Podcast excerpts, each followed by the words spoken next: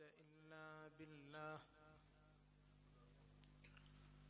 العلي العظيم. صلى الله وسلم عليك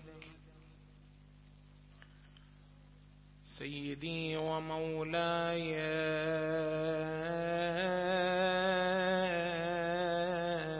يا رسول الله، وعلى آلك الطيبين الطاهرين المظلومين. لعن الله الظالمين لكم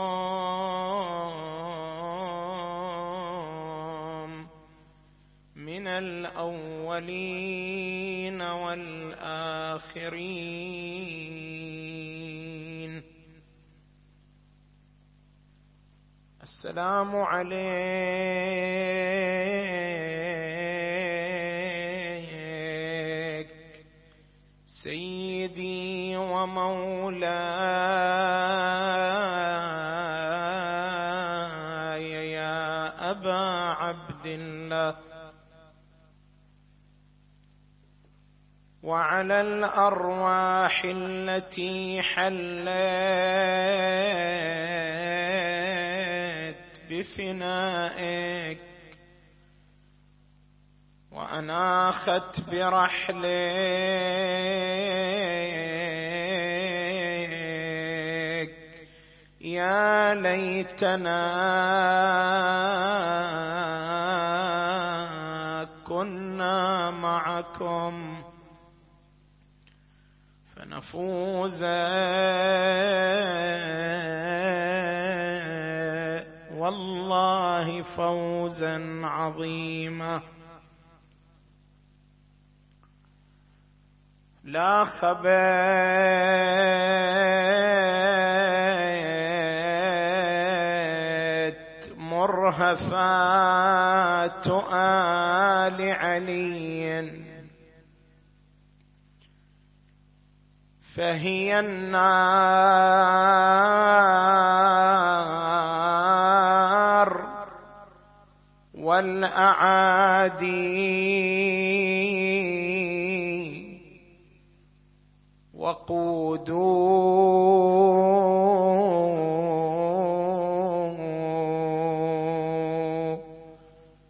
عقدوا بينها وبين المنايا ودعوها هنا توفي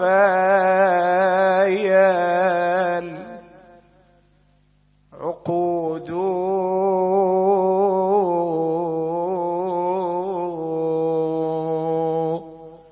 ملأوا بالعدا جهنم حتى قنعت ما تقول هل لي مزيد.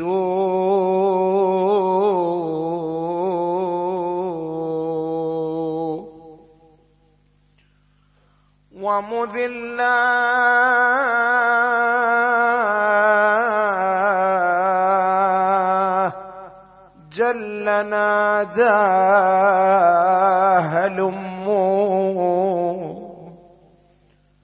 وهم المسرعون مهما نودوا.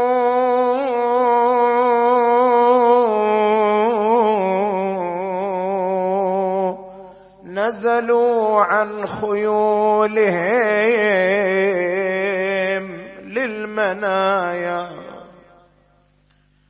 وقصارى هذا النزول صعود.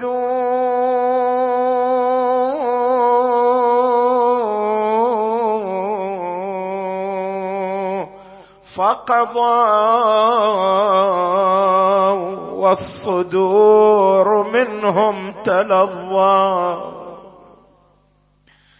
بضرام وما أبيح ورود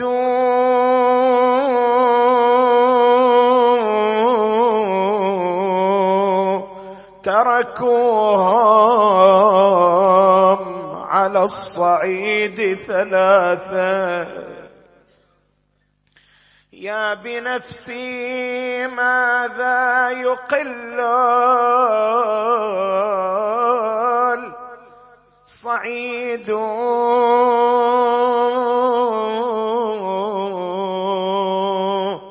تربة يا لها من تربة تربة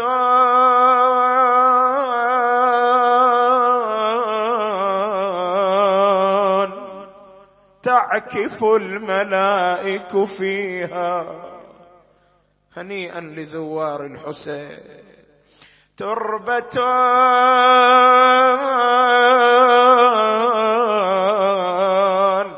تعكف الملائك فيها فركوع لهم بها وسجود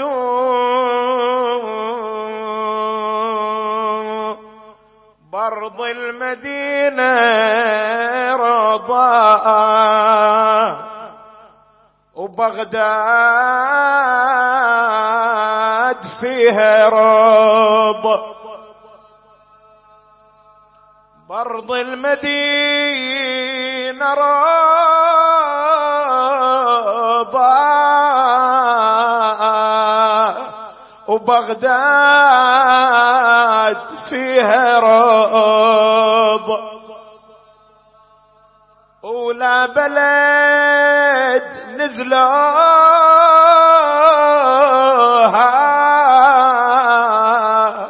إلا وفيها رب وانتي عليهم فزتي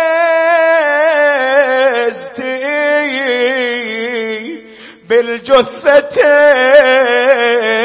المرضوب وانتي عليهم فزتي بجسم تضامنتين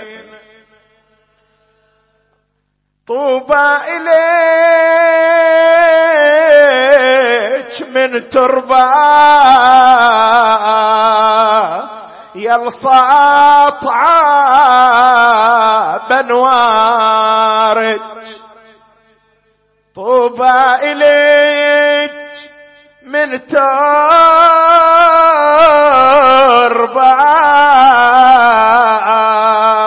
يلصعط عابا وارج يوم القيامة الجنة مكتوبة الزوار خلص مع صوتك وياي طوبى إليك من تربى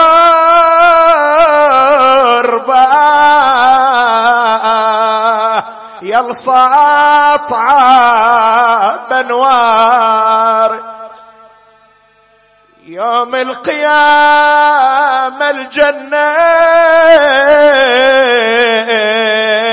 مكتوبة الزوار أبدا فلا يتحاسب من يندفن بجوار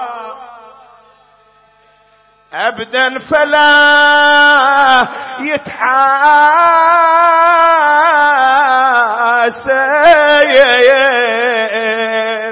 من يندفن إكرام للي تعفرت في تربتك خدنا. إنا لله وإنا إليه راجعون. وسيعلم الذين ظلموا آل بيت محمد حقهم أي منقلب ينقلبون والعاقبة للمتقين.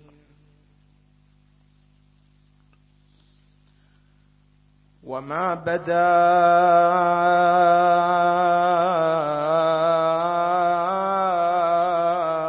من بركات مشهده في كل يوم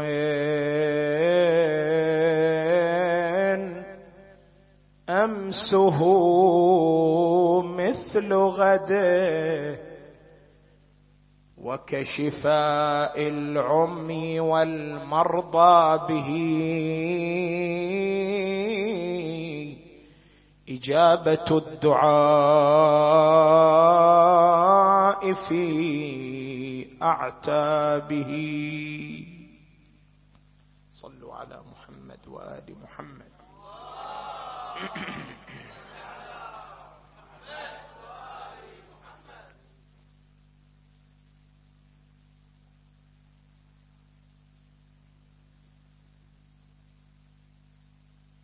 تحدثنا ليلة البارحة حول أن الكرامات الرضوية الصادرة في مشهد الإمام الرضا صلوات الله وسلامه عليه هل هي صادرة عن الإمام نفسه صلوات الله وسلامه عليه أم أنها تصدر في المشهد الرضوي؟ لأن المشهد الرضوي من البقاع المقدسة التي يستجاب فيها الدعاء وتقضى فيها الحاجات.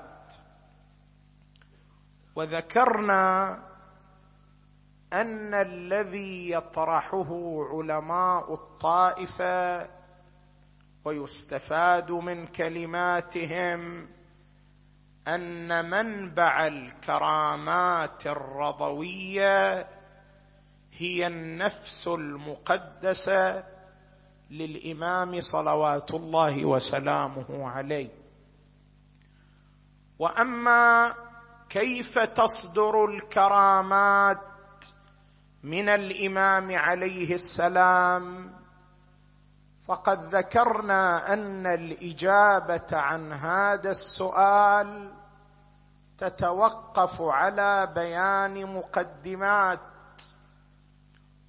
المقدمة الأولى التي تم الحديث حولها ليلة البارحة أن المعصوم صاحب ولاية تكوينية، وذكرنا أن المراد من الولاية التكوينية قدرة المعصوم على التصرف في الكون إيجادا وإعداما بإذن الله سبحانه وتعالى، وذكرنا الأدلة على ذلك. هذه المقدمة فرغنا منها. المقدمة الثانية التي يتوقف عليها الجواب هي أن الفاعل في الولاية التكوينية من هو؟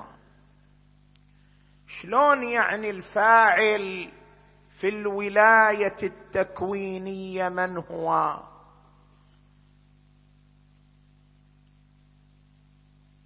بعبارة أخرى، هل أن الله سبحانه وتعالى هو الذي يظهر الفعل الخارق للعادة على يد المعصوم عليه السلام، والمعصوم لا قدرة له على ذلك؟ أم أن الملائكة هم الذين يظهرون الفعل الغريب من كرامة ومعجزة على يد المعصوم عليه السلام، والمعصوم لا حظ له في ذلك، إنما هو مجرد صورة؟ أم أن الفعل الخارق للعادة كرامة كان أم إعجازا هو نتيجة فعل المعصوم مباشرة؟ الفاعل للولاية التكوينية من هو؟ الفاعل للفعل الخارق للعادة من هو؟ الفاعل للكرامة والمعجزة من هو؟ قد يتصور عند بعضهم بأنه هو الله تعالى والمعصوم مجرد صورة فقط، وقد يتصور بعضهم أنهم الملائكة والمعصوم مجرد صورة فقط، وكلا التصورين خاطئان. الصحيح أن الفاعل للكرامة والفاعل للمعجزة والفاعل للتصرف التكويني هو المعصوم عليه السلام بنفسه المباركة. من وين نستفيد أن الفاعل للتصرف التكويني هو المعصوم عليه السلام؟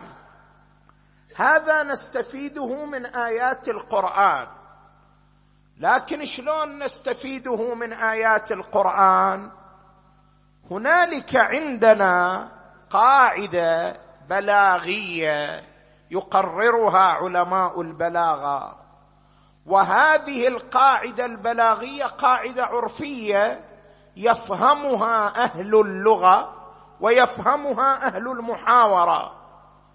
هذه القاعدة ماذا تقول؟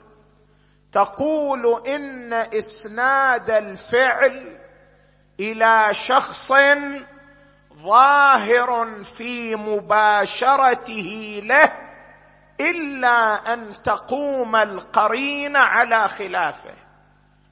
لما تقول ضرب زيد، ظاهر هذا التعبير أن الذي باشر الضرب هو من؟ هو زيد. لما تقول مثلا قتل عمرو، ظاهر هذا التعبير أنه هو الذي باشر عملية القتل. نعم، يصح إسناد الفعل إلى الإنسان أحيانا وإن لم يباشره، بل مجرد أنه تسبب فيه إذا كان سببا قويا لحدوث الفعل يصح إسناد الفعل له وإن لم يباشره. فمثلا تقول قتل صدام الناس، قتل صدام الناس يعني هو باشر عملية قتلهم واحدا واحدا؟ لا، وإنما كان ماذا؟ مسببا، والمسبب القوي تصح نسبة الفعل له.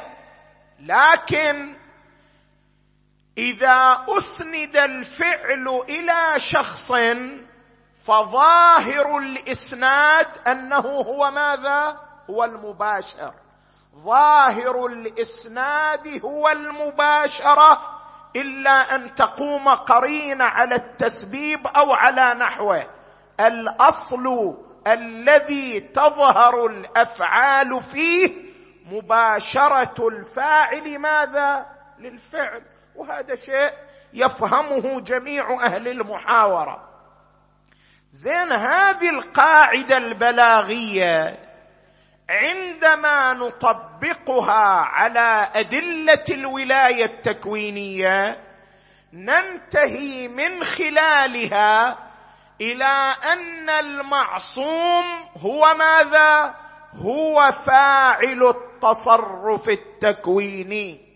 شوف مثلا لما نجي إلى الآية المباركة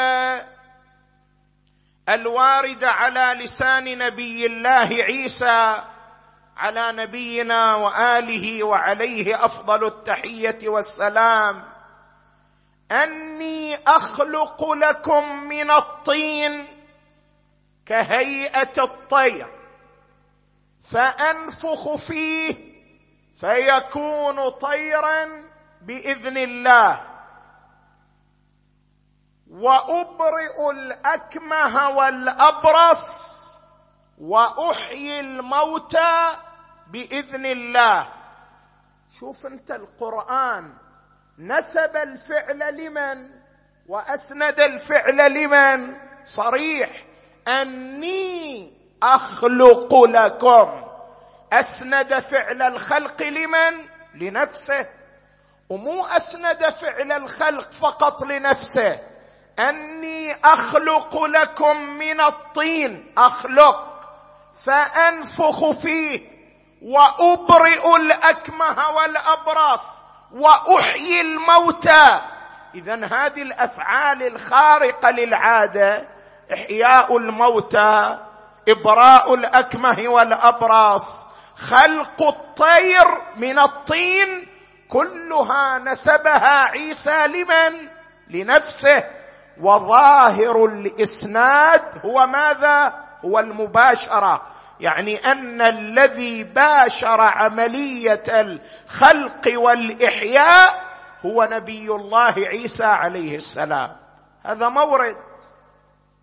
لما نجي إلى الآيات الأخرى التي تحدثت عن التصرف التكويني في القرآن أيضا هي تؤكد على نفس المعنى. قال: أيكم يأتيني بعرشها قبل أن يأتوني ماذا؟ مسلمين. أيكم يأتيني بعرشها، مو أيكم الملائكة تحقق الإتيان بالعرش على يديه، أيكم يأتيني بعرشها، أسند إتيان الفعل لمن؟ لهم. قال: عفريت من الجن ماذا؟ أنا آتيك به قبل أن تقوم من مقامك وإني، شوف الإصرار على إسناد الفعل لنفسه، وإني عليه لقوي، يعني أنا صاحب الفعل وقوي على فعل ذلك، وإني عليه لقوي أمين. قال الذي عنده علم من الكتاب، أنا، أسند الفعل لمن؟ لنفسه، أنا آتيك به قبل أن يرتد إليك طرفك، فلما رآه مستقرا عنده قال هذا من فضل ربي. إذن القرآن صريح من خلال آياته في أن المباشر للتصرف التكويني هو المعصوم عليه السلام، لا أن المعصوم مجرد صورة لا علاقة له بالتصرف التكويني. عندنا رواية جميلة تؤكد على ذلك، وهي صحيحة أبي بصير رضوان الله تعالى عليه. أبو بصير كان رجلا مكفوفا، ولكنه كان من أجلاء الرواة ومن فقهاء أصحاب أهل البيت عليهم السلام. يقول أبو بصير في الرواية عنه، شنو هذا في إعلان؟ ها؟ شوف طلعوا هناك صورتي، يعني المباشرة أحسن. صلوا على محمد وآل محمد.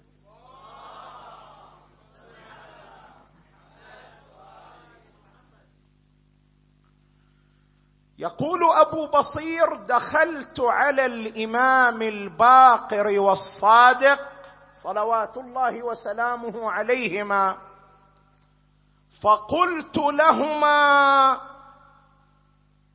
أنتما ورثة رسول الله صلى الله عليه وآله. شوف فقاهة أبي بصير وكيفية تنقل في السؤال ودقته. أنتما ورثة رسول الله؟ قال الإمام عليه السلام: نعم. الرواية ما تبين أن الذي أجابه الباقر أو الصادق. قال: نعم. قال: فرسول الله صلى الله عليه وآله ورث كل ما عند الأنبياء وعلم ما علموا. قال الإمام عليه السلام: نعم. شوف الآن أبو بصير شلون تنقل من مقدمة إلى أخرى.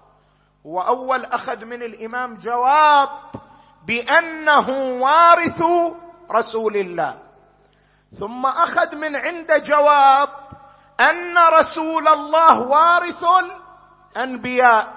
إذا ما عند الأنبياء انتقل إلى رسول الله، وما عند رسول الله انتقل إلى من؟ انتقل إلى الأئمة ما دام هم الورثة. الآن وصل أبو بصير إلى النتيجة.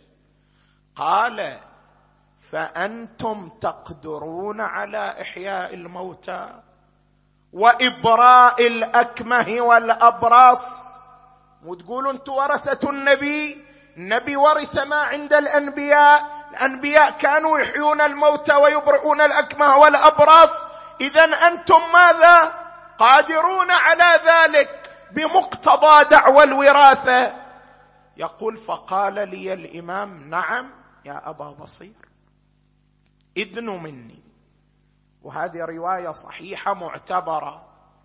يقول أبو بصير: دنوت منه، فأخذ كفه الشريفة ومسح على عيني، فأبصرت السماء والأرض والشمس والجدران، وقال: يا أبا بصير، أتحب أن تبقى هكذا ولك ما للناس وعليك ما عليهم، أم تحب أن ترجع كما كنت ولك الجنة خالصة؟ قلت: بل أحب الجنة خالصة يا ابن رسول الله. فمر بكفه الشريف على عيني فرجعتا كما كانتا.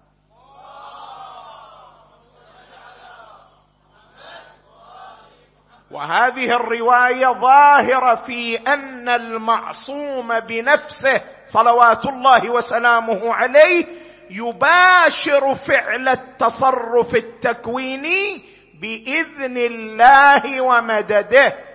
إذن انتهينا من المقدمة الثانية إلى أن التصرفات التكوينية النابعة عن الولاية التكوينية للمعصوم ليست فعلا للملائكة وليست فعلا مباشريا لله وإن كانت بإذنه، وإنما هي فعل المعصوم بالمباشرة.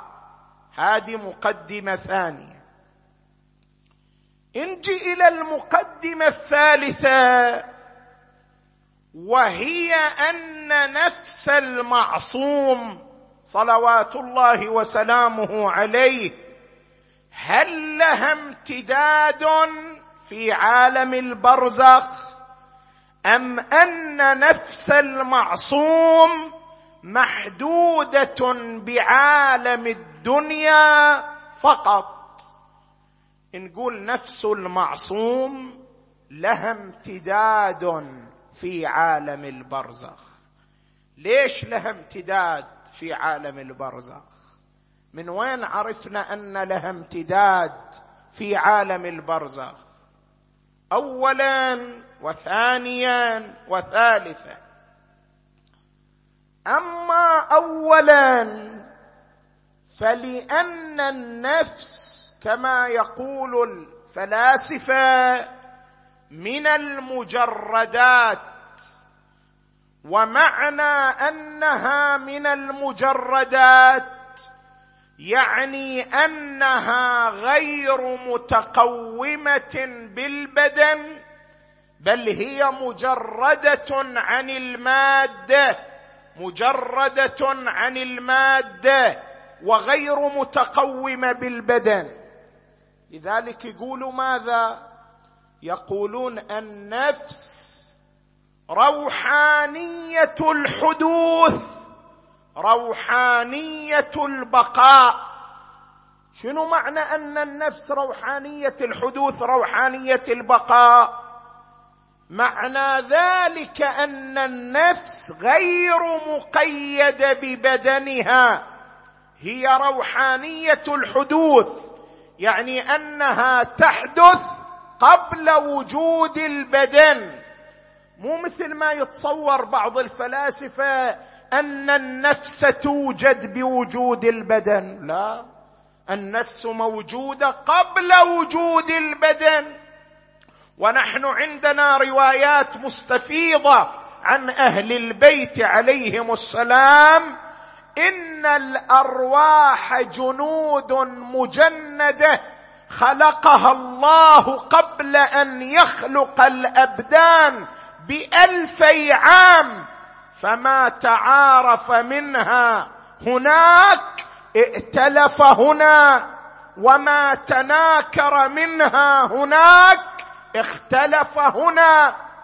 الأرواح روحانية الحدوث أوجدها الله سبحانه وتعالى قبل الأبدان، وكان بينها تعارف وتناكر، وهذا التعارف والتناكر ينعكس في عالم الدنيا أيضا.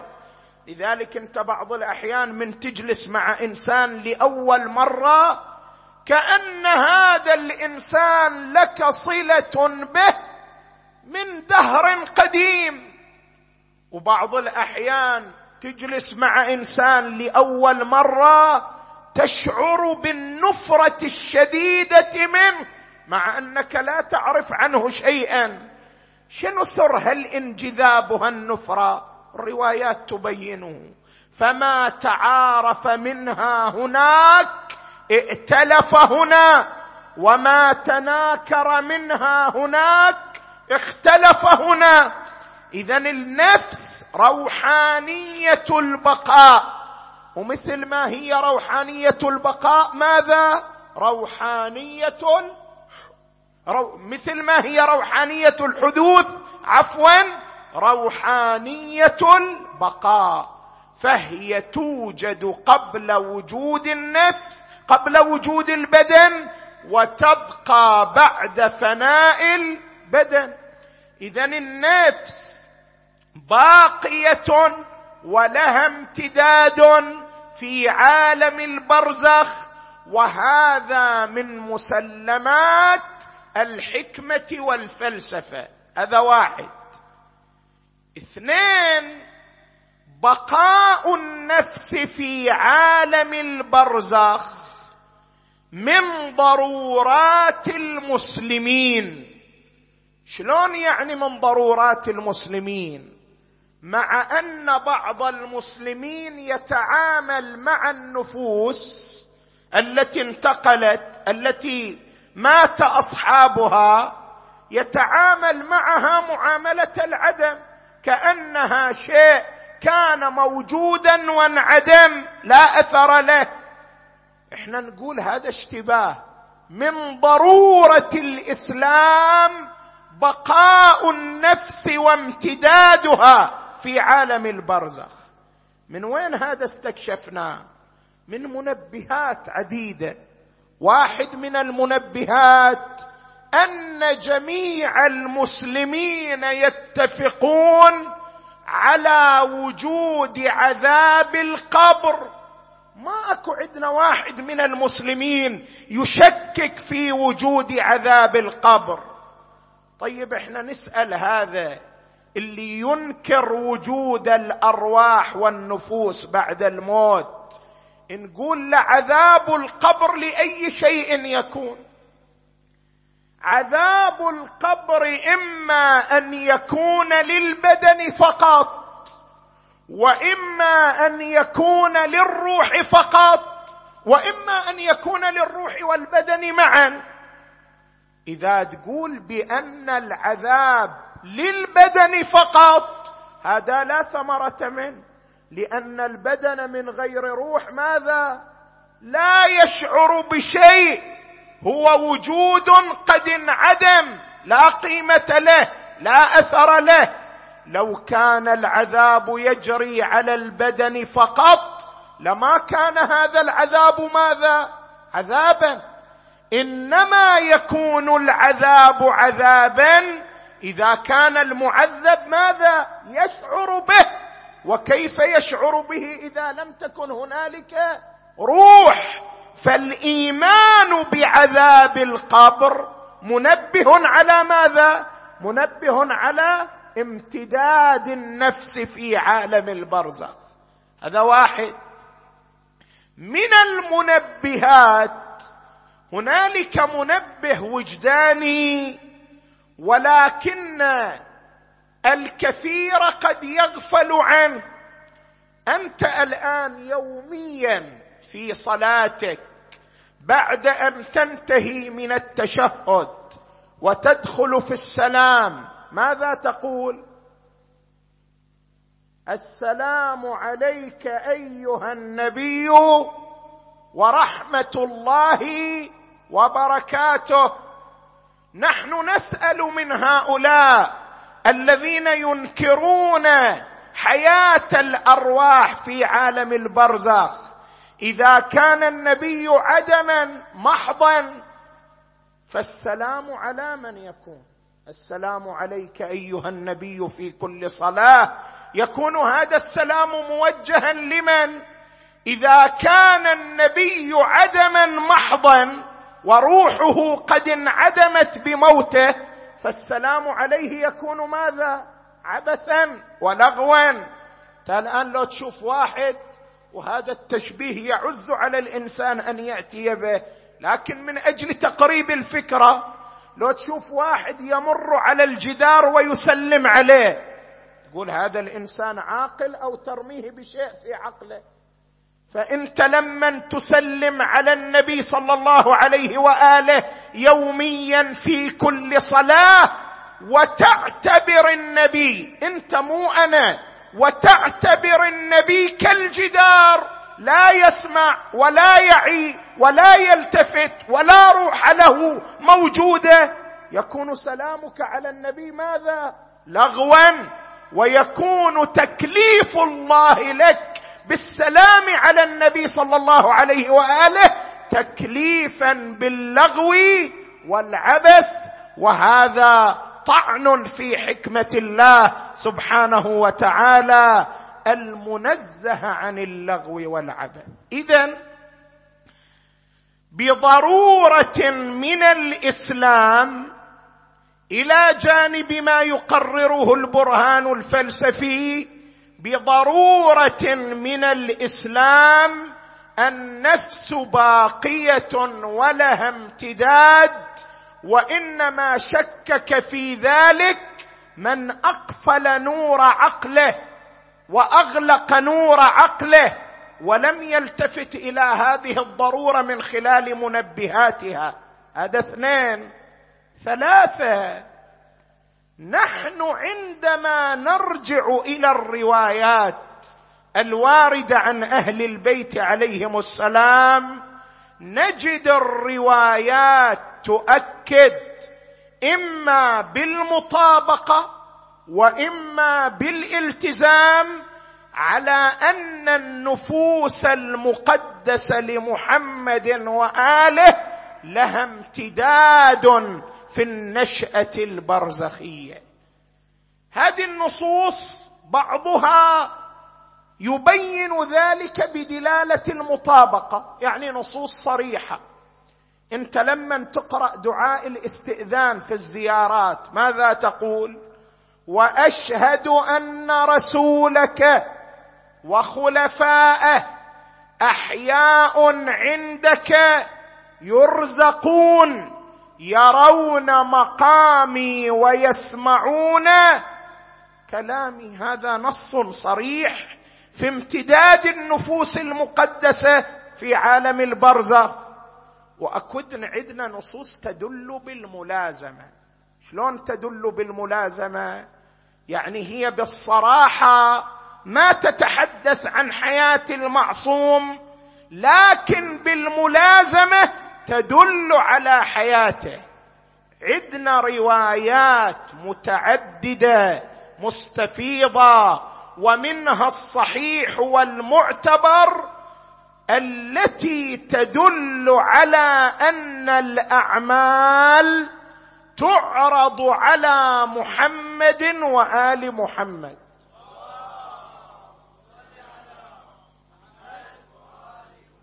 ورد في حسنة سماعة قال: قال الإمام الصادق صلوات الله وسلامه عليه: ما لكم تسوءون رسول الله صلى الله عليه وآله. يقول سماعة: فقال له رجل: وكيف نسوءه يا ابن رسول الله؟ الرسول توفي، نحن الآن في زمن الإمام الصادق، وكيف نسوءه يا ابن رسول الله؟ قال: أما علمتم أن أعمالكم تعرض عليه، فإن رأى فيها سيئة ساءه ذلك، فسروا رسول الله ولا تسوءوه. لما يجي الإمام يقول أن الأعمال تعرض على رسول الله والأئمة، هذا يدل بالملازمة على أنهم ماذا؟ أحياء. وإلا من كان عدما محضا لا حياة له، كيف تعرض الأعمال عليه ويقوم بدور الشهادة عليها صلوات الله وسلامه عليه؟ إذن من خلال هذه الأمور الثلاثة ننتهي إلى أن نفس المعصوم لها امتداد في عالم البرزخ. بعد هذه المقدمات الثلاث نصل إلى النتيجة بوضوح. المقدمة الأولى: أن المعصوم له قدرة على التصرف في التكوين إيجادا وإعداما بإذن الله. المقدمة الثانية: إن الفاعل للتصرف التكويني هي ماذا؟ نفس المعصوم، وليس الملائكة ولا الله سبحانه وتعالى، وإن كان ذلك بإذنه، وإنما نفس المعصوم هي التي تباشر التصرف التكويني. هذه مقدمة ثانية. مقدمة ثالثة: إن نفس المعصوم لها امتداد في عالم البرزخ. فإذا كانت نفس المعصوم لها امتداد في عالم البرزخ، وهي ذات القدرة على التصرف التكويني، إذن هي التي تتصرف وهي في عالم البرزخ.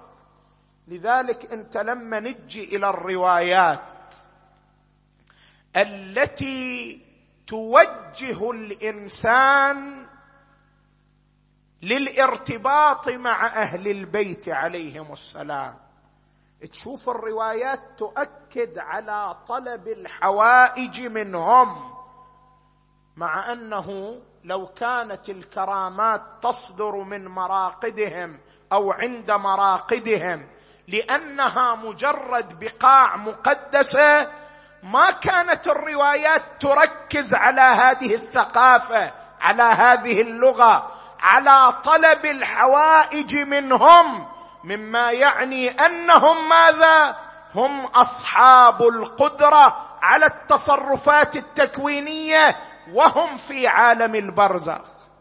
عبد الرحمن ابن القصير يدخل على الإمام الصادق صلوات الله وسلامه عليه، يقول له: يا ابن رسول الله، إني قد اخترعت دعاء.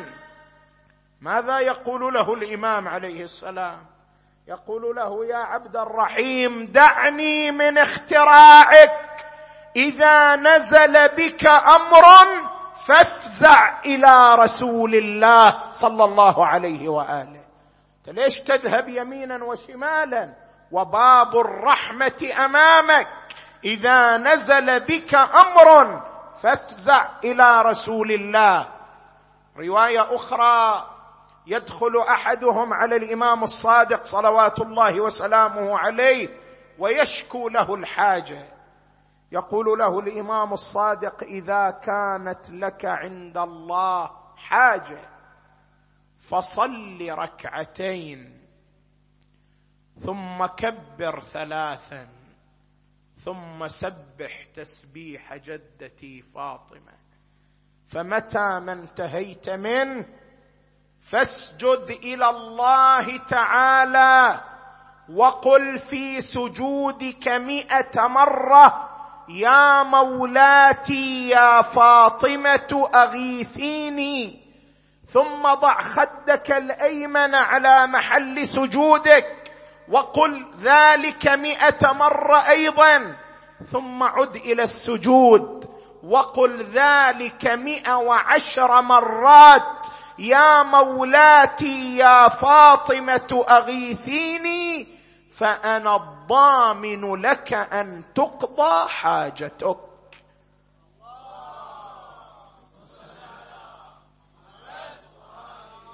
توجيه الأئمة عليهم السلام إلى طلب الحوائج من النبي، من الزهراء، من أمير المؤمنين عليه السلام، يؤكد على أن نفوسهم المقدسة وهي في عالم البرزخ قادرة على ماذا؟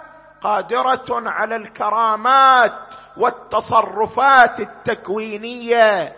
وما بدا من بركات مشهده في كل يوم أمسه مثل غده، وكشفاء العمي والمرضى به إجابة الدعاء في أعتابه، الكرامات الرضوية المتضافرة مرتبطة بولاية الإمام الرضا صلوات الله وسلامه عليه على عالم التكوين التي أعطاها الله سبحانه وتعالى له، فكان مظهرا من مظاهر ولاية الله ومظهرا من مظاهر قدرة الله سبحانه وتعالى. أعطي له هذا المقام في قبال ما أعطى وفي قبال ما تحمل صلوات الله وسلامه عليه.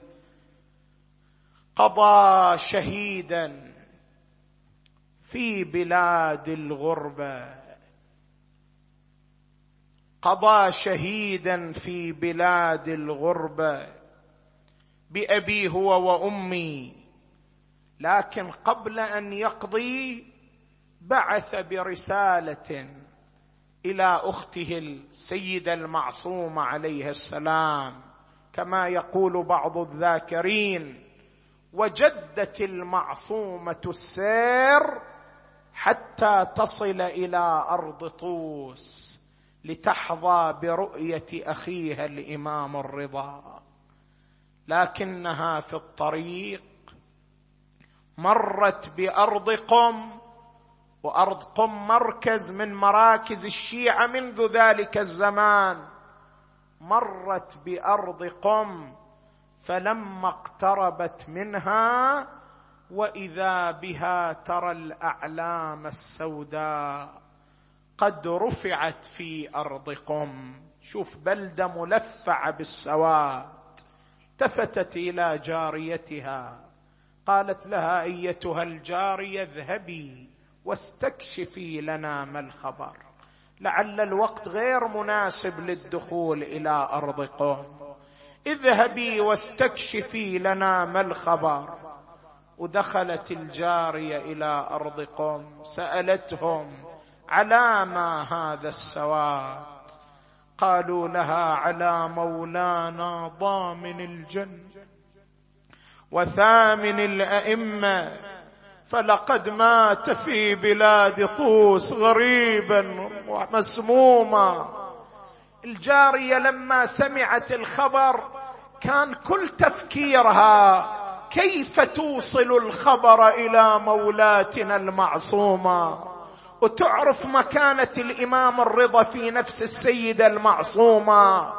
فأقبلت إليها، سألتها السيدة الطاهرة أيتها الجارية ما الخبر؟ قالت سيدتي ومولاتي عظم الله لك الأجر، فلقد مات أخوك الرضا غريبا مسموما. تقول الرواية بمجرد أن سمعت السيدة المعصومة بخبر أخيها شهقت شهقة بأبي وأمي وخرت مغمى عليها، وبقيت أيام معدودة حتى فارقت الدنيا وانتقلت إلى ربها حزنا على أخيها الإمام الرضا. وأهل قم ما قصروا، حملوها شيعوها جهزوها. شيعة موالين، هذه السيدة الطاهرة سمعت بموت أخيها الرضا ولم ترى الإمام الرضا، ومع ذلك ما تحملت. إذن هلم الخاطب إلى أم المصائب زينب. أدي شلون سمعت بموت أخيها، شلون سمعت بمقتل أخيها. المعصومة أبلغتها الجارية، لكن زينب ماذا سمعت؟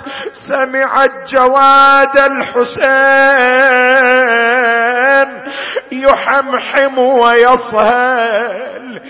يقول الإمام الصادق والله لقد كان يقول الظليمة من أمة قتلت ابن بنت نبيها مظلوما. لما سمعت زينب صوت جواد الحسين التفتت إلى ابنة أخيها سكينة، قالت بني قومي واستكشفي ما الخبر، فهذا جواد أخي الحسين يحمحم. طلعت سكينة تأتي بالخبر لعمتها، وإذا بها ترى جواد الحسين خليا. أين من على ظهر جواد؟ أين من على ظهره؟ لم ترى أحدا. شنو اللي رأت سكينة؟ رأت الدماء قد خضبت الجواد، لأن الجواد صار يخضب يمرغ رأسه بدم الحسين.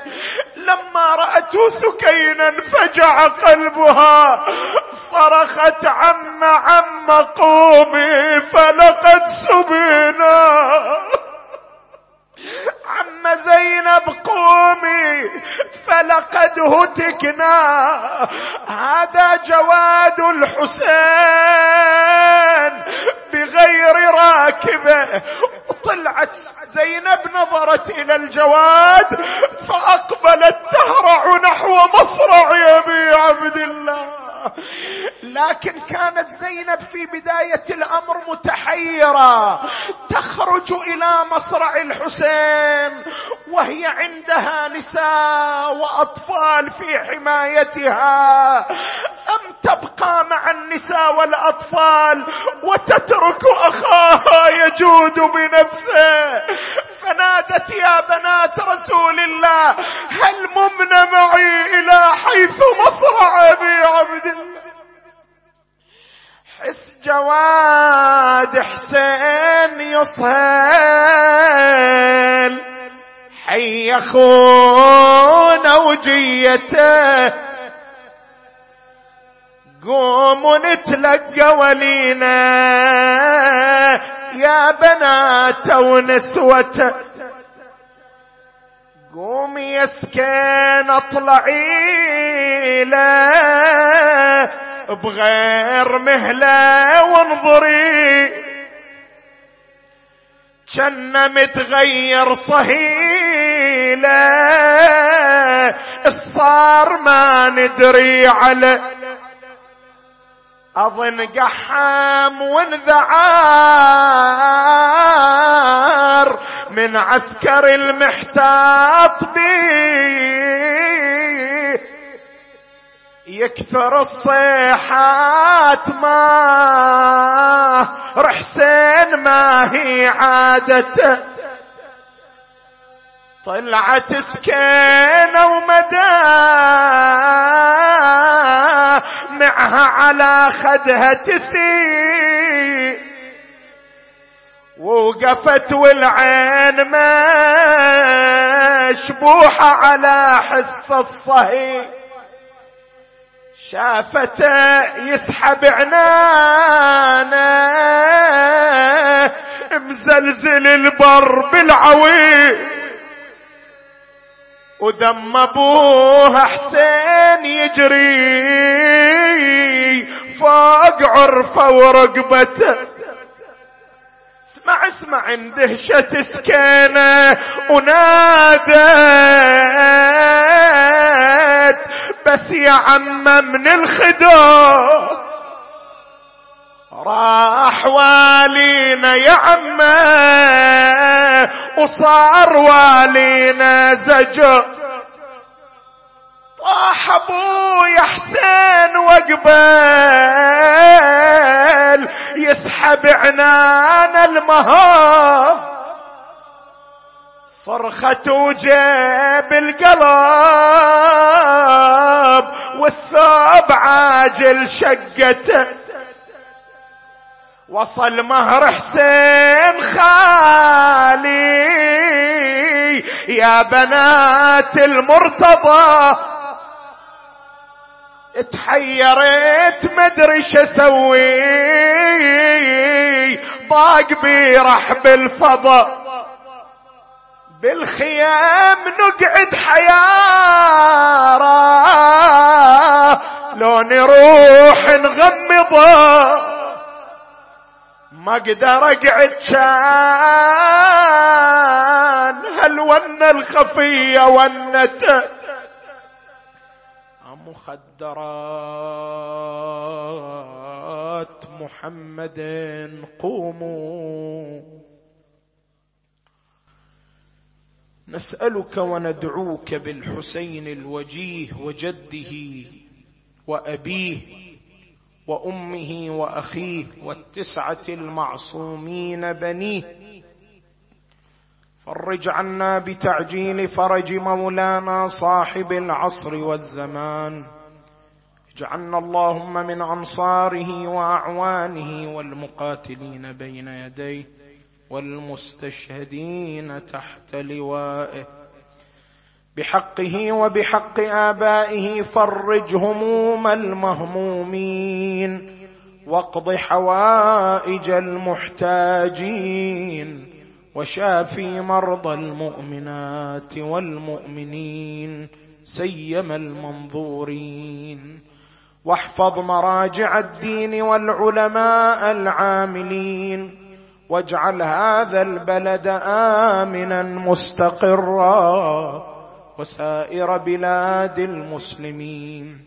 اللهم احفظ زوار أبي عبد الله الحسين وأرجعهم إلى أوطانهم ومساكنهم سالمين غانمين، وأشركنا في دعواتهم وزياراتهم يا رب العالمين، ورد كيد أعدائهم إلى نحورهم بحق محمد وآله الطاهرين، وإلى موتى العلماء الأعلام والحاضرين والمؤسسين وموتانا وموت المؤمنين والمؤمنات جميعا نهدي ثواب الفاتحة تسبقها الصلوات.